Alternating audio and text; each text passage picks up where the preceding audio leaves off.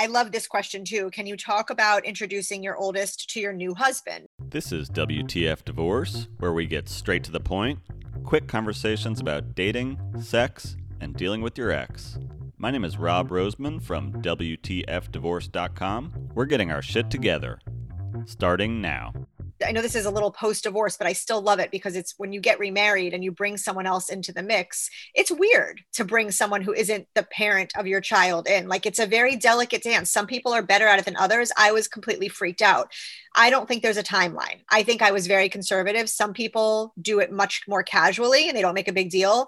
I waited three months, even though we'd already talked about getting married. We knew that down the road we were going to get, we were pretty serious.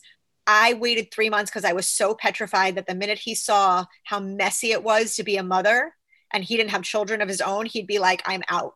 So I think everybody has a different timeline and you have to trust your gut and you have to do it when you're ready. But I personally am not a fan of like just introducing someone to that mommy's dating, not knowing there's not going to be a future. I, my kid had already gone through a divorce and it was so important for her to have stability. And so my personal opinion is that when you are in a relationship that is stable and you know is going somewhere whether it's marriage or not i think that's the safe time. Don't do it when you're still questioning where you are. Mm-hmm.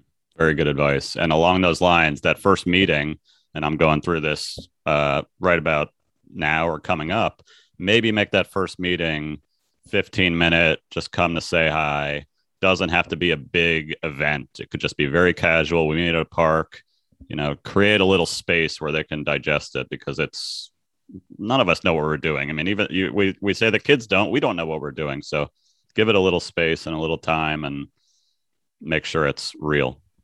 I totally agree. Totally agree. I'm looking to see what else I have here. There was something else about that that I thought that was interesting that someone else sent. Oh, they said, when do you tell your ex you're dating again? The short answer is you don't. It's none of their damn business. However, however, I think that if you are if you're casually dating, you owe your ex there is nothing that you, you don't have to share anything. You're not together.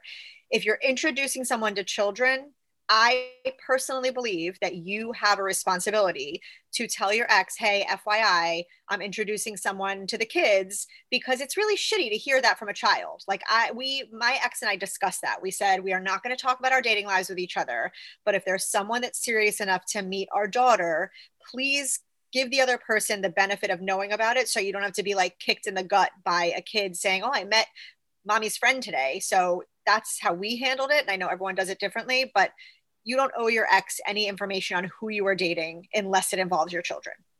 That's the same way we did it is when you know it's serious and they're going to meet the kids, you reach out, we do it by email. and even that email, look, this is going to hurt a little or sting a little or it's going to make you a little uncomfortable, but I wanted to let you know I'm dating somebody.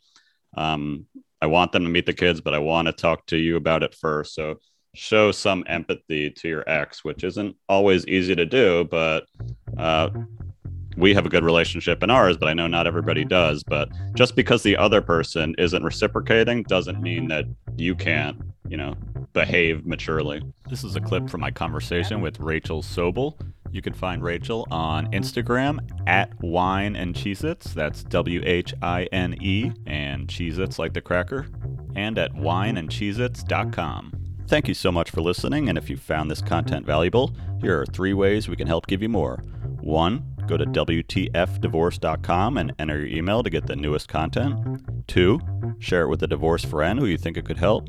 Three, leave us a five star review so we can bring you more conversations like this.